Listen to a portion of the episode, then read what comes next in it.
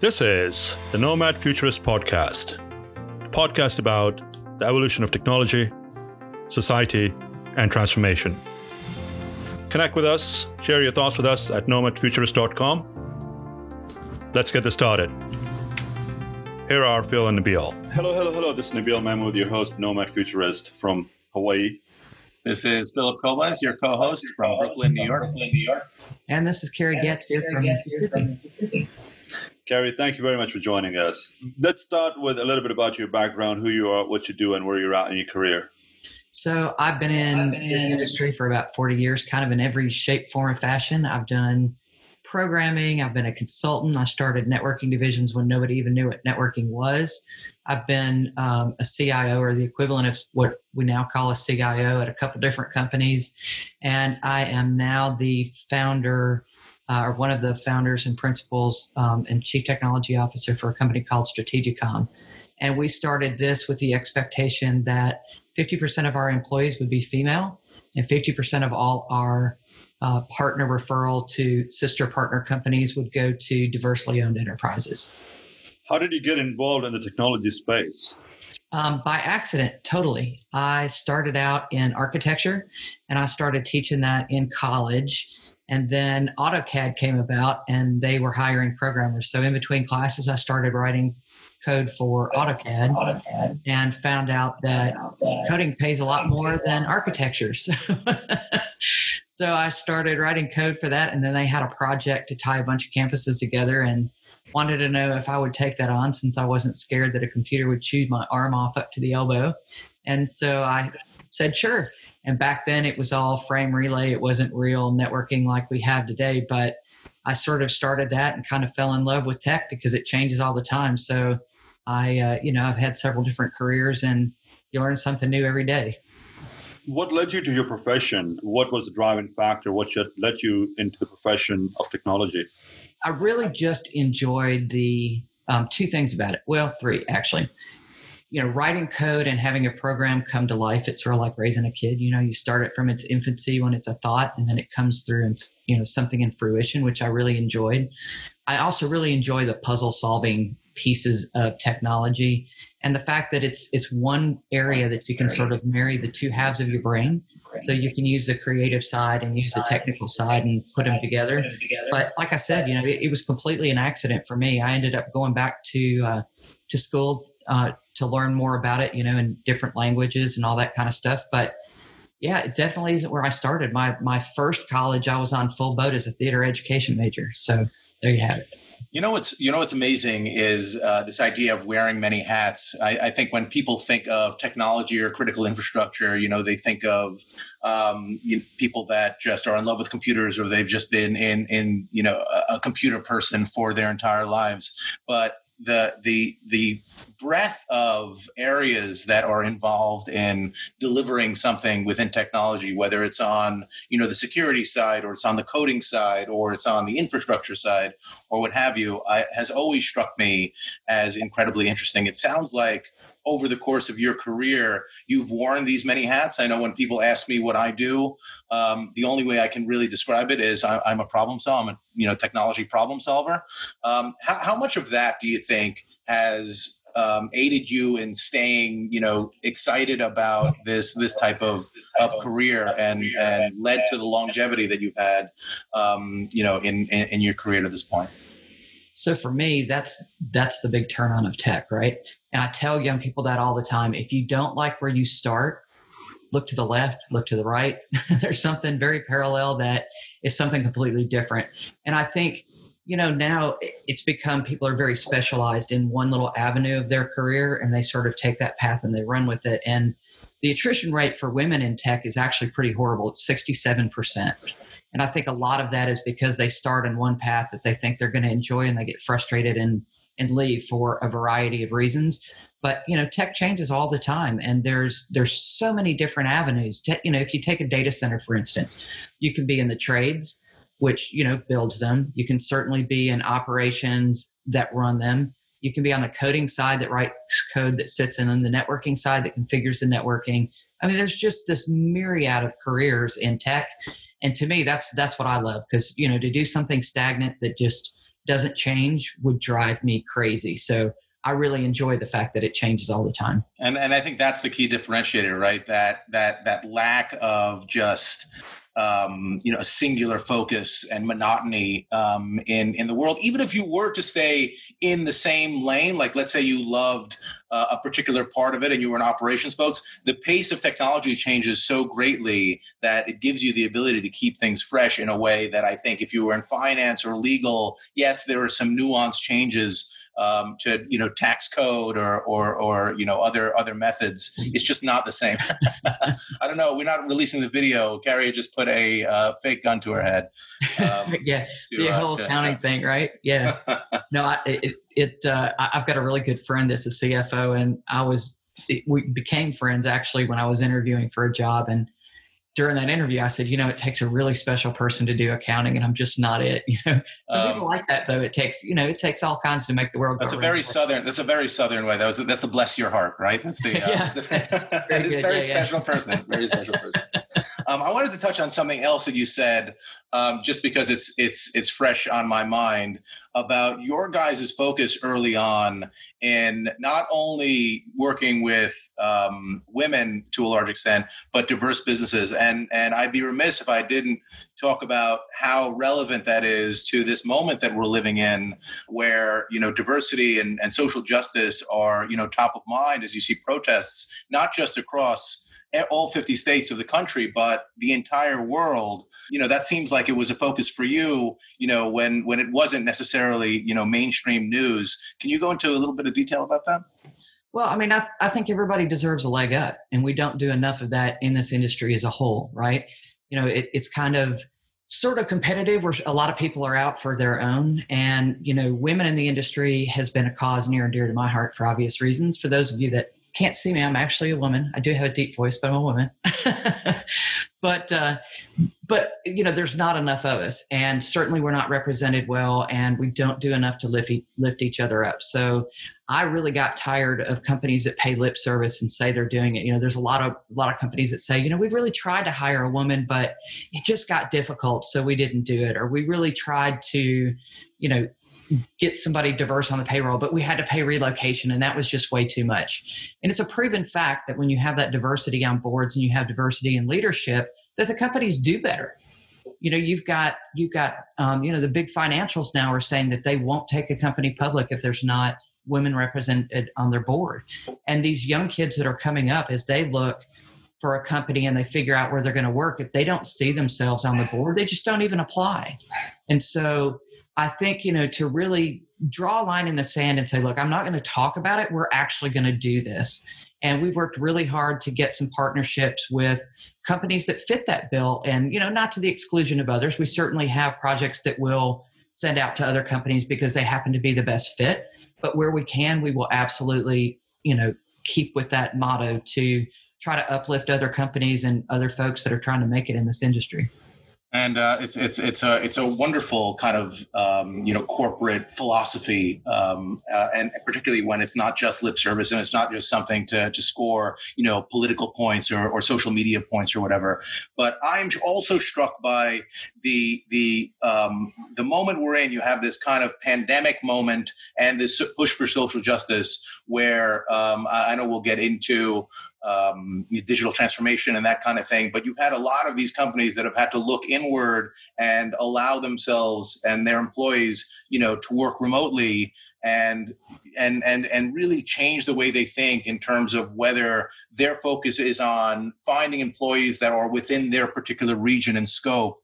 And it struck me when you said that you know one of the um, impediments to uh, hiring diversity is paying relocation costs. If you think that based on the moment we're in there's this opening to no longer think in those terms of actually having to care about relocation costs across a number of industries and whether that will allow companies that you know to kind of open up the way they think and increase diversity in organizations where you know work from home becomes the norm or work from anywhere becomes the right. norm well, you know, it's funny because I, I was speaking on a women's panel about, I don't know, three or four years ago. And one of the questions came up about why do you think so many women, you know, fall out of tech? And my answer was, you know, tech does a terrible job of using tech to solve our problems. And normally, you know, if somebody has to leave and become the caregiver, just the way it is, it tends to be the woman. And so, and, and the woman makes less than the man. So, you know, all of these things remote is something that serves you know solves a lot of those problems right? What if she what if she gets to work from home when her kid's sick for the day? How easy is that? But there's so many companies that have really pushed back. And i think the pandemic has has really shown us a lot of things. It's shown us that people are productive working at home. Now don't get me wrong everybody can't work at home and there's times i think when you certainly need facetime and there's some people that don't function well in a remote environment you know that they need that human daily interaction or whatever. And i think we're going to see a mix of that coming back whether it's you know work from home or work from anywhere. But you know companies kind of came to that table kicking and screaming. It wasn't by design. And the companies that were doing it did that really as an active measure to say you know we value our companies we value your work life balance we value your contributions and we realize that you're a grown up and you can make those contributions from anywhere. And I think the other byproduct of that is look what it's done for the environment. Like look how much better the smog is and and all of these places now where water's cleared up and you know we, we've done a huge benefit to the environment. So I think the byproducts coming out of this are, are going to be some great things. But to your point, you know, remote work has solved a lot of that but what's really needs to change is the hr organizations in many companies because hr um, doesn't really change a lot and, and, they haven't figured out ways to make that work and they haven't figured out ways to make people accountable and there's certainly security issues around remote work that has to be addressed. Company information is safe and you know things haven't been compromised and that kind of stuff but i do think that it's it's definitely been an eye opener and i think people are going to sort of and companies are going to kind of rethink that. I know that some of the Silicon Valley companies now have said that they're going to let half their employees work remotely, but they've also said that if you work remotely and you're not in Silicon Valley, they're going to dock your pay because it's so expensive to live there, right? So maybe that's a, a good answer to solve some of those problems too. Let have your folks work remotely and then the housing prices drop in Silicon Valley because the demand is not there like it is right now. So I think there's going to be a big ripple effect through all of this with some of this and, and companies really getting to where they can be more strategic? Couple of points here. First of all, I want to actually make sure that our listeners understand that technology is not the bad space. We have only been in the space for about 30 to 40 years, if not. The challenge that you talk about women in tech or women just in general workforce is much bigger when you look at other verticals technology has actually given women the opportunity to get involved. We do have the ability to work remotely. We've had that for a long time. But if you look at other verticals, other marketplaces, they don't, such as retail, banking, those verticals have been run by bums in the seats, right? that, that, that that's much, like yeah. the, the, the, the generation prior. That's how they were trained. That's how they ran it but technology. Clarify for our listeners. That's uh, that's the English version of bum, which is butt, not yes. the American version of bum, which is an insult. Anyhow, the point here before really is that we have made strides, and we have been actually on the leading edge, not where we need to be, but we're heading there. And you know, people like yourself are adding value and creating that awareness in the market space that it needs to be uh, equal. The concept of equality as entails to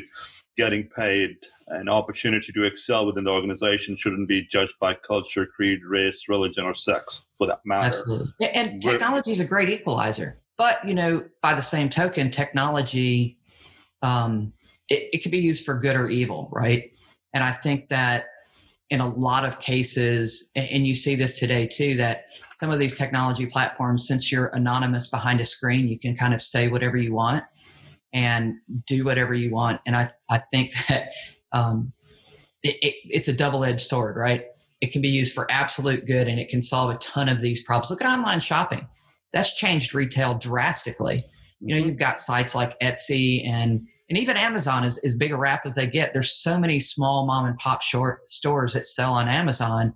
And you know, it brings it brings products out to a lot of different areas that it wouldn't. So, you know, tech is not um, it, it's gotten to the point, you know, when I started in tech, it was a necessary evil, right? You had to have your data, you had to have these little things. There was a huge cost to it. And, you know, companies just sucked it up because you had to have data. And now, if you lose your data, you lose everything.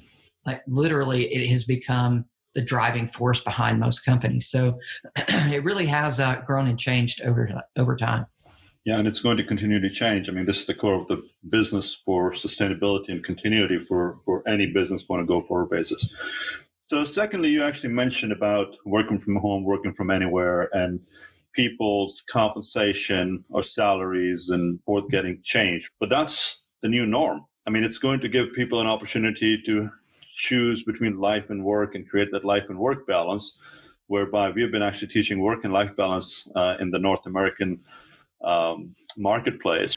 I'll give an example. I mean, I lived in California, worked in California, flatlined in California, and then up moving to Hawaii because I chose the life over work. And this pandemic is potentially a great example for people to understand that and, and, and step back and evaluate like there is a better way of doing it and not be stuck in the conventional way of working.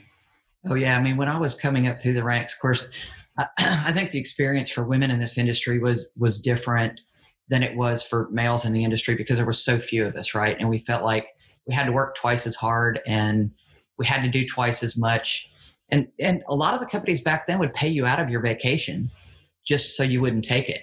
And I think I was probably 45 maybe before I took my first week long vacation. And then I thought, holy cow, you've really been missing out, you idiot. and, and, to your point, you know, work life balance or life work balance, or, you know, you need to, you need to live to work versus work to live, or, you know, however that equation works for you. Uh, Self care is important. It really is. And I think, you know, some, some companies do a sabbatical after you've been there for a certain period of time. But I think just being able to, uh, to turn your head off, put your feet up, and it, it changes your way of thinking too like some people do their best work when they're crammed and, and really, really busy. But most innovation comes when you're just able to turn that off, sit back, think of different solutions, and you know, it's it's kind of a game changer, really. Yeah, I think I mean that's it's unsustainable, right? You can uh, maybe you do your best work, you know, in pressure, but you know, pressure scenarios consistently is is no doubt going to cause burnout. Maybe for some people it happens, you know, in a and month or three months or a year, and then you flatline. So uh, I've never seen anybody yada yada yada over a flatline like that, but I guess Nabeel has uh, has spoken about it so often that uh, that that we can just get past it. Some some of the best ideas come out hanging at the beach. Nomad Futurist was a great example. It came out in Hawaii yeah, it's, it's, it's, true. That's why Nabeel always has the best ideas because he spends more time on the beach than than anyone on the planet. Butt in sand, beer in hand. so COVID nineteen has been a hot topic uh, since actually we started this podcast. You know, work from home became a norm. Digital transformation became a norm, a subject that people could relate to and understand. Whereas before, four months ago, it was a lot of hype where do you think we are at in this journey, corporate wide, in America and, and globally speaking? Do you think that the old guard has a much better understanding of what digital transformation means, and how is it going to impact the generations to come? I think that you know we've definitely set an example, right? And like I said, not everybody not everybody is going to be a work from home person. Some people really, really, really need that interaction. But I think we've gotten to the point where we can really allow people to have that option, right? Do you want to work from home? Do you want to work here? Do you want to come in some days and figure out, you know, what that mix is going to be? There's some careers that, you know, it's just not going to be a work from home scenario like a retail counter to your point earlier. But I do think that it, this next generation is sort of always expected that work from anywhere experience. I think what's really going to change is going to be education. I think certainly students are going to expect a different type of education now that they've been educating remotely. I think that companies, instead of this being a perk, you know, if you work here, you get to work from anywhere, to, you know, it's going to be more of a standard operating procedure. Um, I do think that some things are going to change and be triage. Like a lot of the people that maybe their data center was halfway across the United States, and now all of a sudden they had to do something, and everybody was counting on the same pair of remote hands.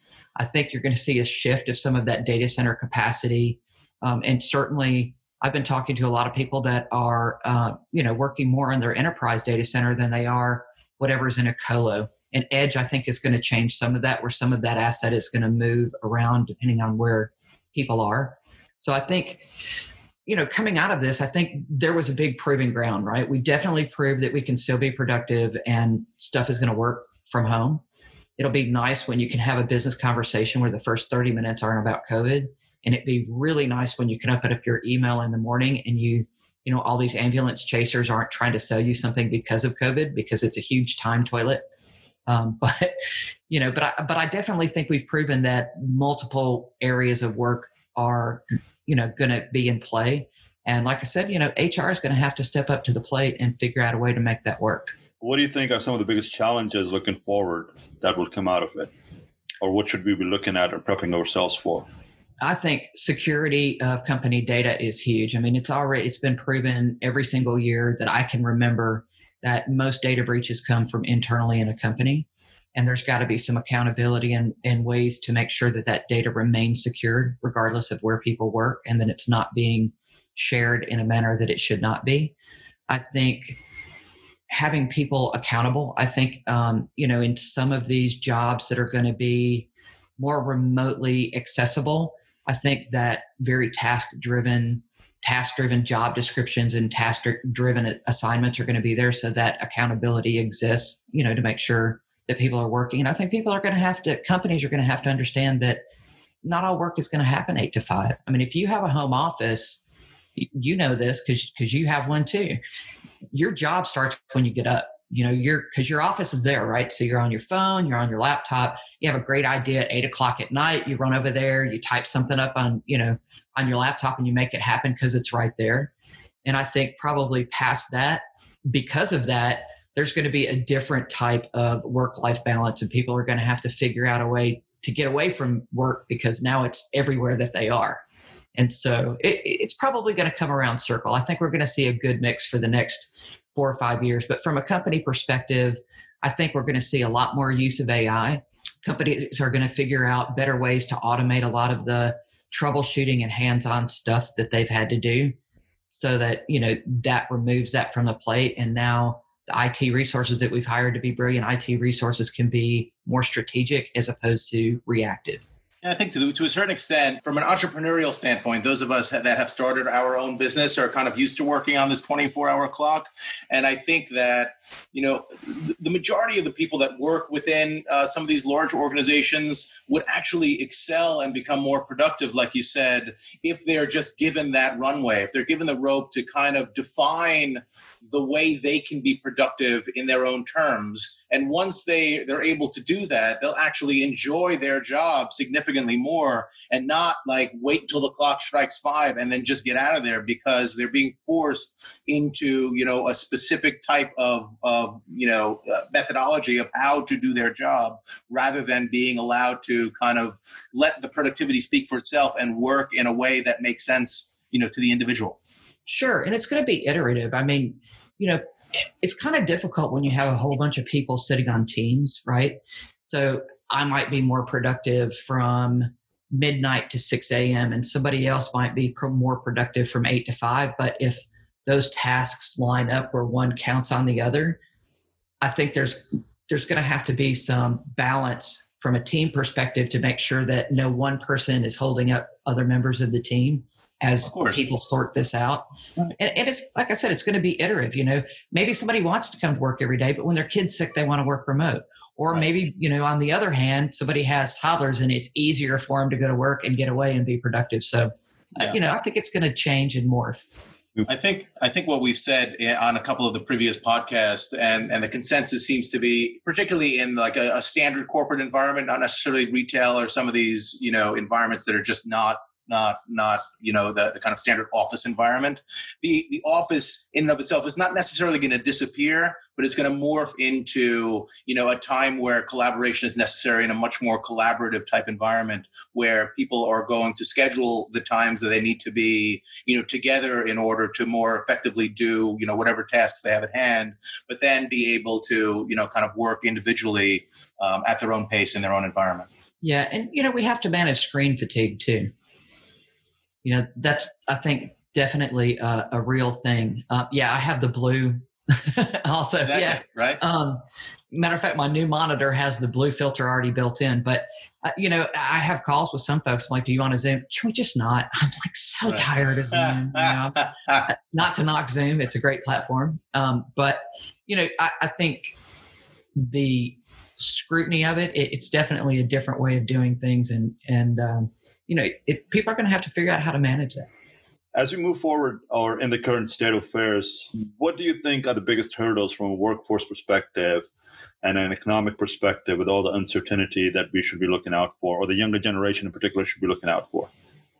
Hmm, that's a big loaded one. So, um, you know, I, I definitely think that environmental issues are going to be big, right? So we have 5G coming out, all of these edge applications.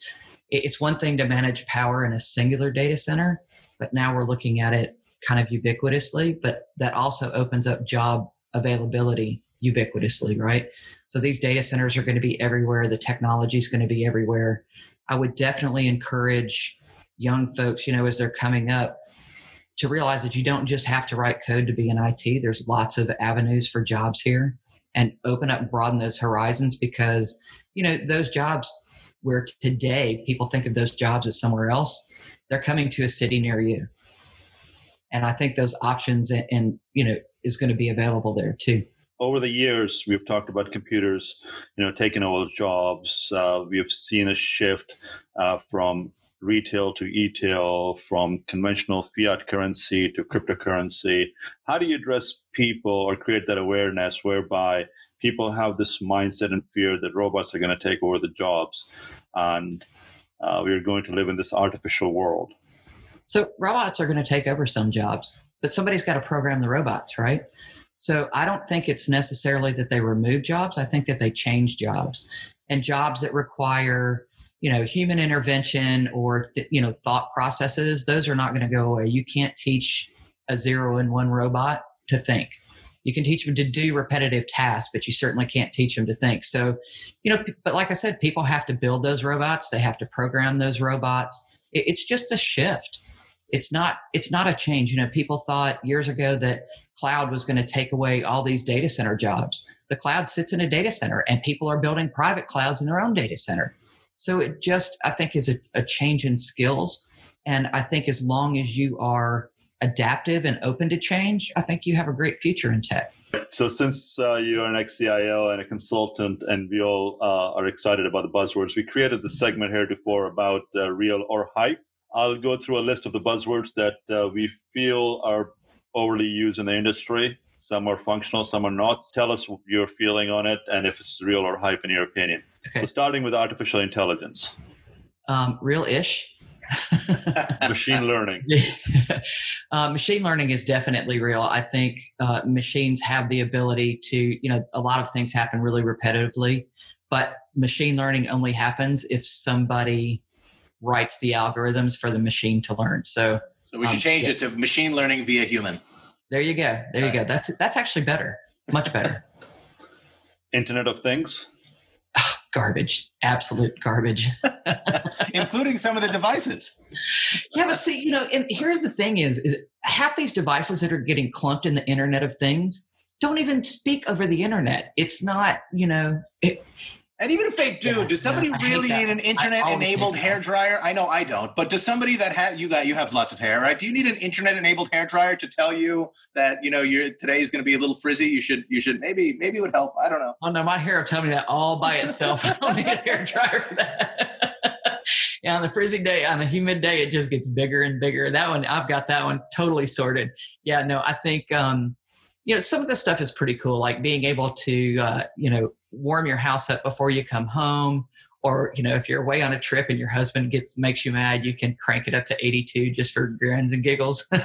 but uh, no, I, I half the stuff that's in there, I think, is just I'm doing a ton of smart city work right now, and IoT comes up all the time in smart city conversations, and you know, smart street lamps and and different poles and things that do things, but you know autonomy is a whole separate thing in and of itself and all of this gets grouped in that iot category.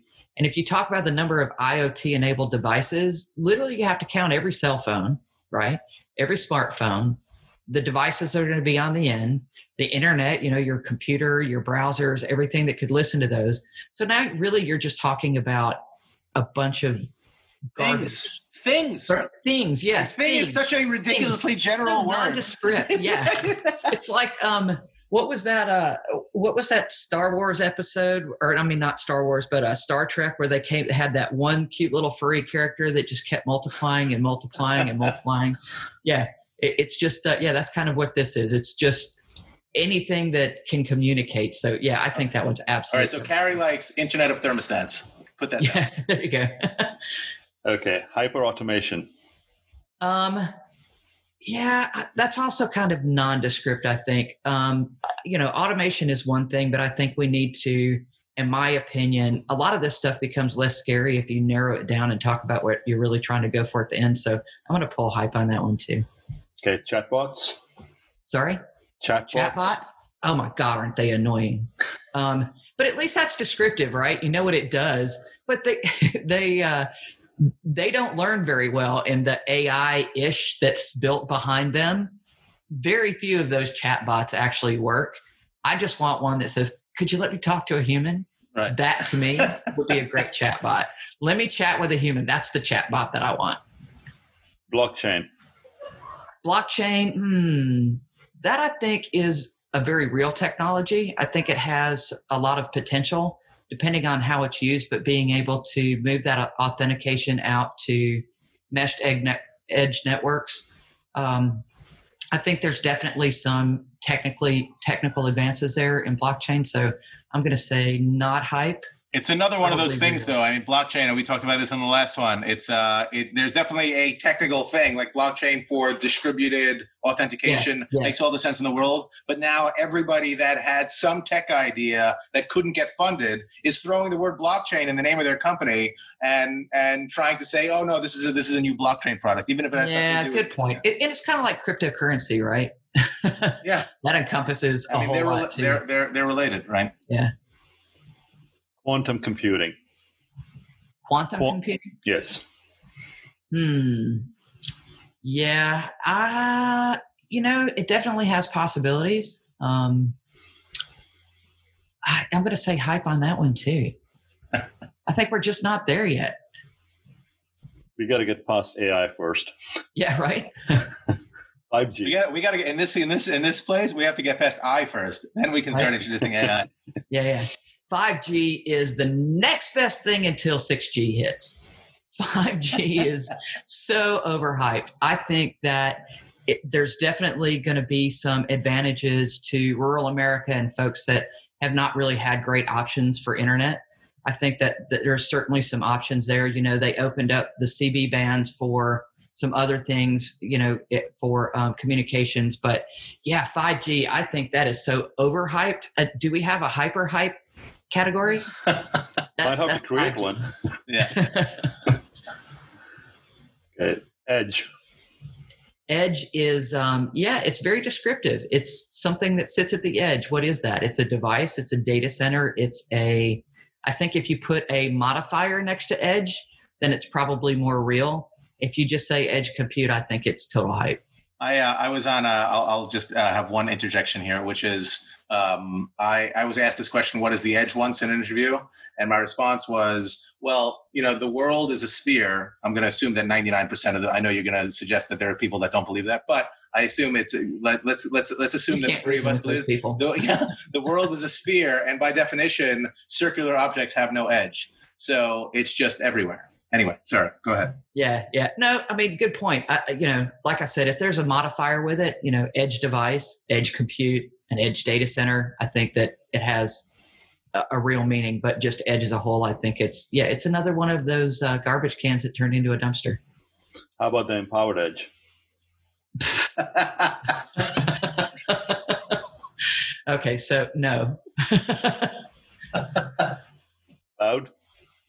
um, yeah again it's that's another one of those big hypes and i absolutely guarantee you that there is not a cio on this planet that doesn't wish that their ceo had not read the word cloud in some magazine because you know it, it's a so so this is kind of my take on all this stuff everything is a tool in your toolkit it's how you choose to use it, right? You're not going to screw in a screw with a hammer. You're not going to, you know, you're not going to put a nail in with a screw gun. So everything is a tool in your toolkit, and you have to figure out which pieces of these you're going to use. If you hit the screw hard enough, though, it might work. Um, it could, but it's probably not going to be real beneficial to whatever you're trying to drive the screw into. Yeah. Probably not. Uh, you won't be able to unscrew it. How about That's the true. distributed cloud?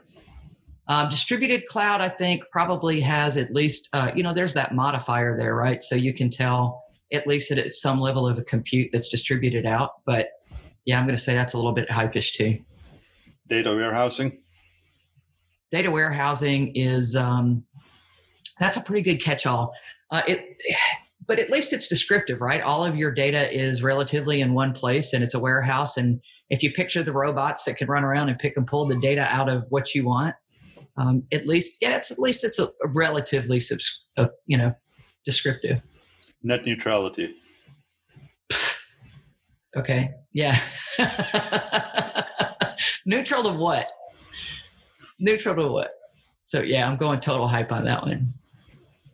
Okay. Actionable analytics.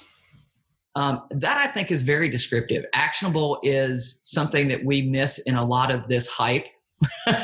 if you pick like all of those last buzzwords that you said, which ones are totally actionable? Uh, and maybe that's a good definition to figure out whether it's hype or not. Is just that actionable modifier there. But I think yeah, that's that's probably a good one because at least you know at least you know that you're going for something you can. All right, let's go back to actionable actionable IoT. No, okay, just You're still yeah. I, I'm still not Bill, sold you- on IoT. You can't put a modifier on IoT and make me buy into that one. I'm sorry. Bill, we are not marketing guys. Okay, how about uh, Industry 4.0? Um, yeah, no, I, I just, why can't you just call it improvements in manufacturing or something that, you know, that is a, another, you call it what it's going to be. It's going to be um, industrialized robots. It's going to be robots that perform a certain thing or AI over an assembly line to figure out where things are going. So yeah, I think I'm not num- going for that. numbers numbers are always tough, right? 5G Yeah. makes no sense because then you're just like, okay, what's after 5G? If you put it in number form, iPhone 2, iPhone 3, iPhone 4, everyone's just looking for whatever the next thing is because the thing that's now is already boring, which is Yeah, the nature of technology. it.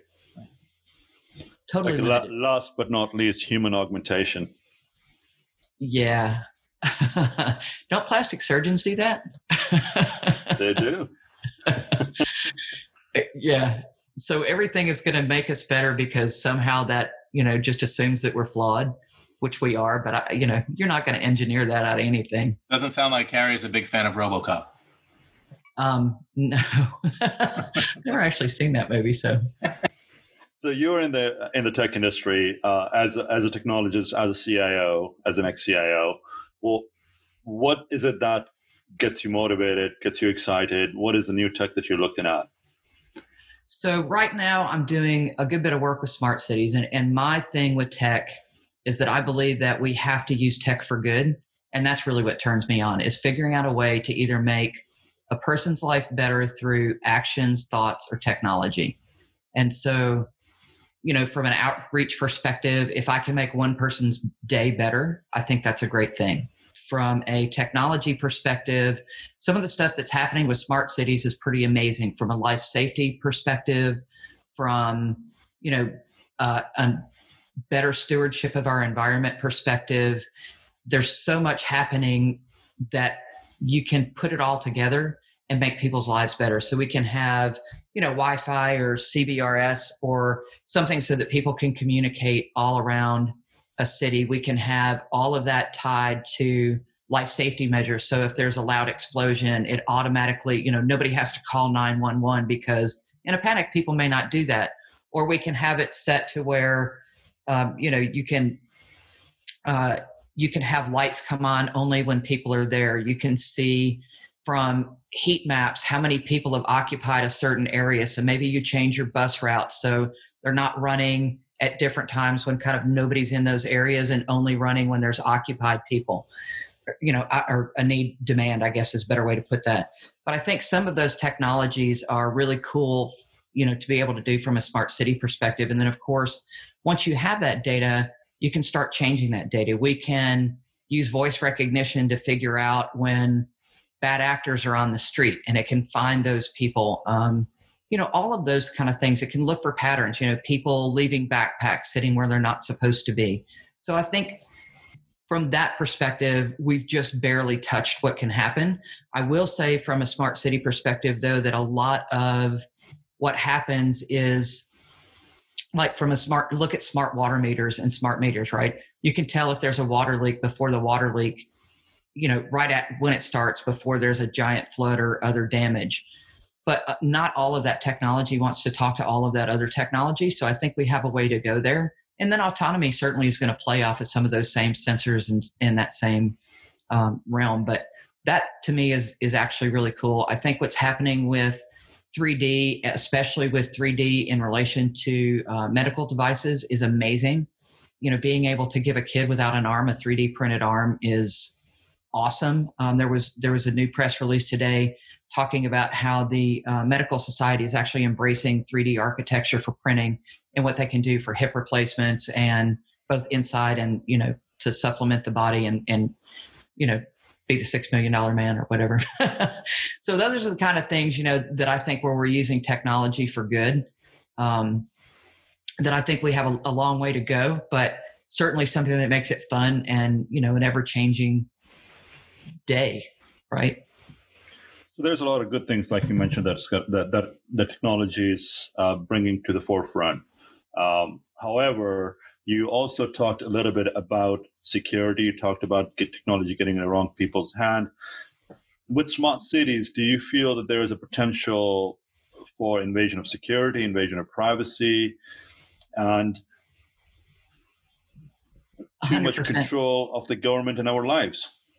Yeah, so you know, Big Brother is is there, right? Um, I do think that smart cities have, and the, the cities that are going down this path really should have a security first strategy without a doubt.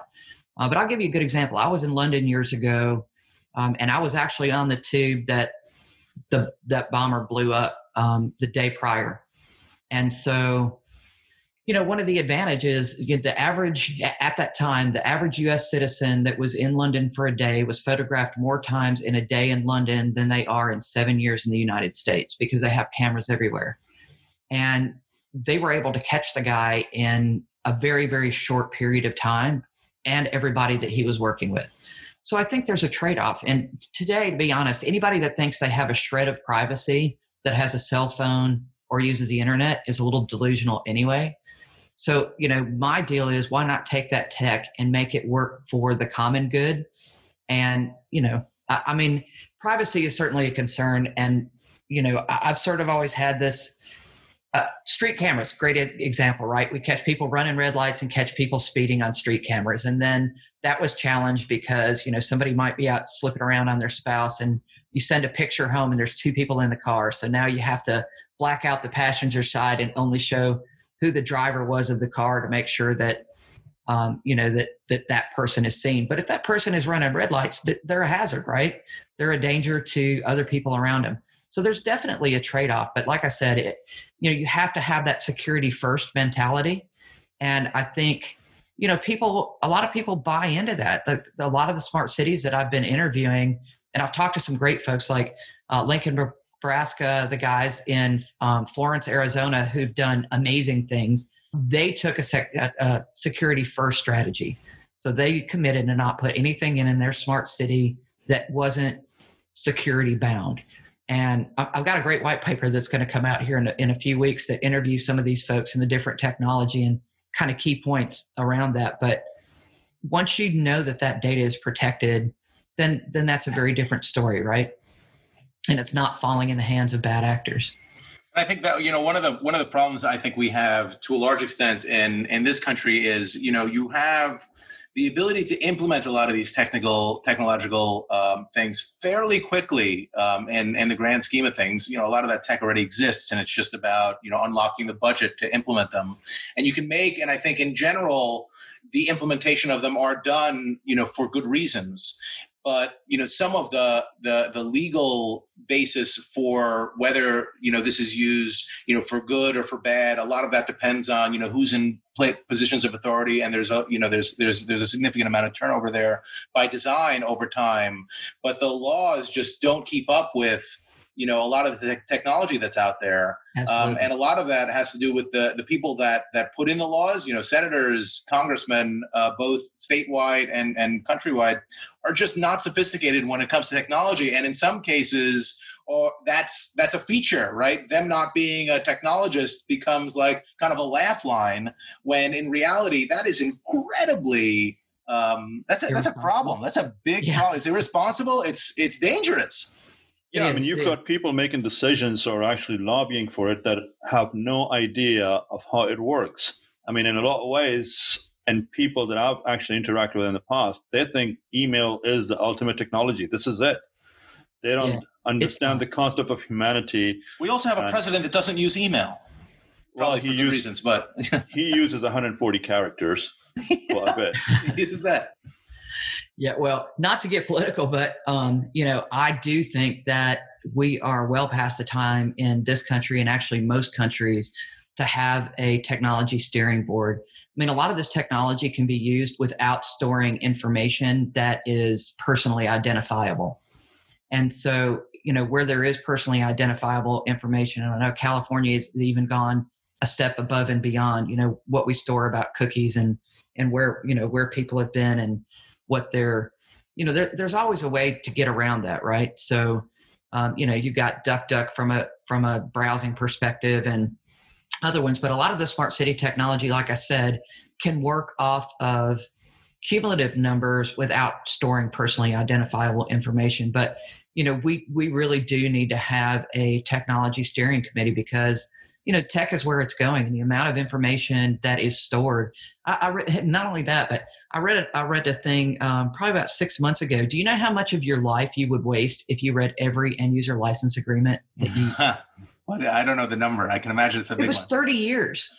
this one study, 30 years of your life would be wasted um, for the average person with all the apps that you have. And here's something else. You know, you look at you look at Facebook right now and how many uh, it and Twitter and some of these others, but but especially Facebook. I'm going to pick on them because you know people come out with these games. You know, wh- what would your what would your Irish drinking name be? You know, tell us your birthday and uh, the first letter of your your maiden name. Well, okay, yeah, let's just yeah. sign up for every hacker to hack our stuff that right. way, and then all these accounts are getting hacked. So phishing I think, scheme, phishing scheme facilitator. Maybe they should yeah, change yeah. Facebook to P H A C E. Right. So when when the internet first came out, I taught a class on PBS called Internet for Parents. And the whole idea was to help parents understand where their kids have been on the internet, how to use those cookies, how to figure out where they've been. Of course, technology has changed a lot since then. But the problem that you have now is these kids come home from school knowing way more about technology than their parents do.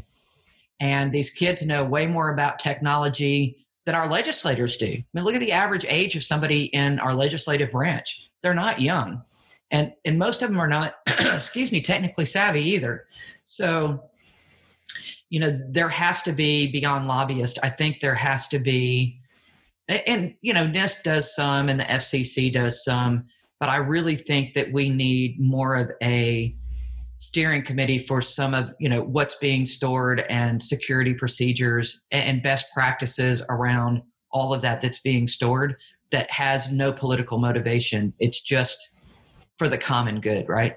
I mean, the, one of the one of the issues I think also beyond that is you know the kids certainly know I, I, mentioned this in previous podcasts how a lot of the technology works. Like they they'll come back with snapchat and the parents don't know what snapchat is and you know they're able to augment their faces and it's cute. But you have all those apps that have other kind of weird face augmentation things that are that are put out there by foreign actors. Oh put your face in the camera and then right. we'll show you what you're going to look like as an adult. now you have exactly. Yeah. and and you know i don't think there's a lot of education certainly in schools about you know the accountability and what the bad actors could be doing with that stuff because to the kid it's innocuous right? They download something on their phone they take a picture of themselves and they share it and it's cute. But on the back end the amount of damage the amount of data that's stored that can do things easily like take over identities and, and do things that you know in the past used to take you know some you know at least somebody like sniffing through your trash or something to try to get some identifiable right. thing. And the kids are just giving it to them. And there's nobody certainly it's not going to be the parents certainly it's not going to be the government because the kids are not interacting with the government. So there's got to be someone within the kind of educational institution that is, you know, teaching the potential rep. Right. Exactly. Yeah. Yeah, I think um, you know there, there's a few classes I think that we've or things we've gotten away from in the United States or just need. So one would be obviously internet responsibility, protecting your own identity. Uh, you know, because like you said, you know, parents think it's cute and oh, that would never happen to my kid because we're all genuinely trusting people until something bites us and makes us not trusting. And, you know, that's just human nature. So, but I think we need that responsibility. I think kids need to understand, you know, currency and the value of money and, and what it costs because, you know, for a lot of them, it's just download this, you know, download this and, you know, here's an app for that, here's an app for that. So they've lost a lot of that. I think we, we're missing a lot of the arts education in a lot of schools that certainly helps develop different parts of, of kids' brains. And we've we've really shied away from trades. And tech is a great example where you know you don't necessarily have to have a degree. It's great if you have one. Don't get me wrong. You know I, I'm definitely not knocking education. Although I will say, coming out of this pandemic, I think people are going to have different expectations for education. And, and even young kids, they're going to expect a more digital experience. And you know, there's um, there's a company out of DC that I do a good bit of work with that does sort of a whiteboard on steroids. It's got the Android operating system built in, and it allows kids to use iPads and be interactive on the screen. But they've locked down. It's you know they they have their own app store, and it's only safe and secure apps for the kids. And now, you know, look how long it took just to get where a parent could mirror their child's phone and know what their kid was doing on the internet and parents won't do that you know speaking to, to privacy. There's a lot of parents who say oh you know i can't snoop on what my kid's done, doing on the internet. That invades their privacy. You know i'm of the old school. Your kid has no privacy till they're 18 if they're under your roof they have no privacy period. It's it's a matter of responsibility right? And making sure that they understand that people actually can do bad things with that. Look at all these kids coming up missing from you know innocuous online chats with other eight year olds that turn out to be not eight year olds. Kind of interesting you mentioned um, another marketing buzzword or the tagline used to be there's an app for it. Yeah, there is, yeah. yeah. So, Carrie, what are some final thoughts uh, for our listeners? Uh, you are obviously a very successful person. You've uh, done quite a lot in your career, uh, doing some great things with innovation with smart cities. And uh, some consulting engagements. What would your final thoughts be? What would you have done differently based on what you know today? You know, I think I'm one of these people that think everything's a learning experience. You either learn something positive or you learn something negative. My, um, but if you are young and you're coming up through tech, I will say this: I think you need to start today and write down your accomplishments, anything that you feel proud of in a journal. Because 10 years from now, you're not going to remember what you did 10 years ago. And sometimes you're going to have days where you just feel down in the dumps. And it's really nice to go back and remember things that you felt proud of. And also, it kind of tends to jog your memory if you go back and start reading through some of those entries, you know. And and that's where innovation happens. You think, oh man, this was really successful. Maybe I can do something else with that. Um, I would also say stick with it. And I'll give you a good example. Years ago, I wrote an app called Grocer Easy where you could scan the barcode off every grocery that you had. And then you set up your app so that it was an aisle order for your grocery store. And you could transmit all of that to the grocery store and drive around and pick up your groceries. And there was, you know, you could pick up birthdays and and prescriptions and all that with the app. And I marketed it to a few grocery chains, and they said, "Yeah, you know, we're we're just not going to do that. People, that's too much tech. People aren't going to use this little barcode reader, and you know, people aren't going to do drive up grocery shopping." And after you know, after a while, it, it, I I dropped it because you know you run out of money and everything. I should have stuck with it. Look, that is the norm right now. And not just right written there. from a grocery store perspective, but if you had it from uh, a disinterested third party, right now you know you have intelligence about what your consumers are buying from your competitors, and you can start stocking that yourself. So you lose some of that intelligence. But I would say I should have stuck with that. And I think that you know if if you have a good idea and you believe in a concept and believe in what you're doing, stick with it, even if it takes you know. I, I, I should have stuck with it. So um, I would say that would probably be one thing is just you know don't give up on and if one path doesn't work for you find a different path. Let the record show that Carrie invented actionable analytics. There you go. there you go. Well rome was not built in one day so great great way to summarize that. Carrie, thank you very much for joining us. This has been absolutely phenomenal. Enjoy the conversation. Absolutely. Thanks for having me. I enjoyed it. This has been great Nothing lasts forever. Markets will come back, currencies will rebound, businesses will go on, and we'll all move on. That could happen next week, next month, or next year. I'm confident that those who prepare rather than panic will come out of this stronger. Thank you for joining us. This has been brought to you by Nomad Futurist. Check us online at nomadfuturist.com.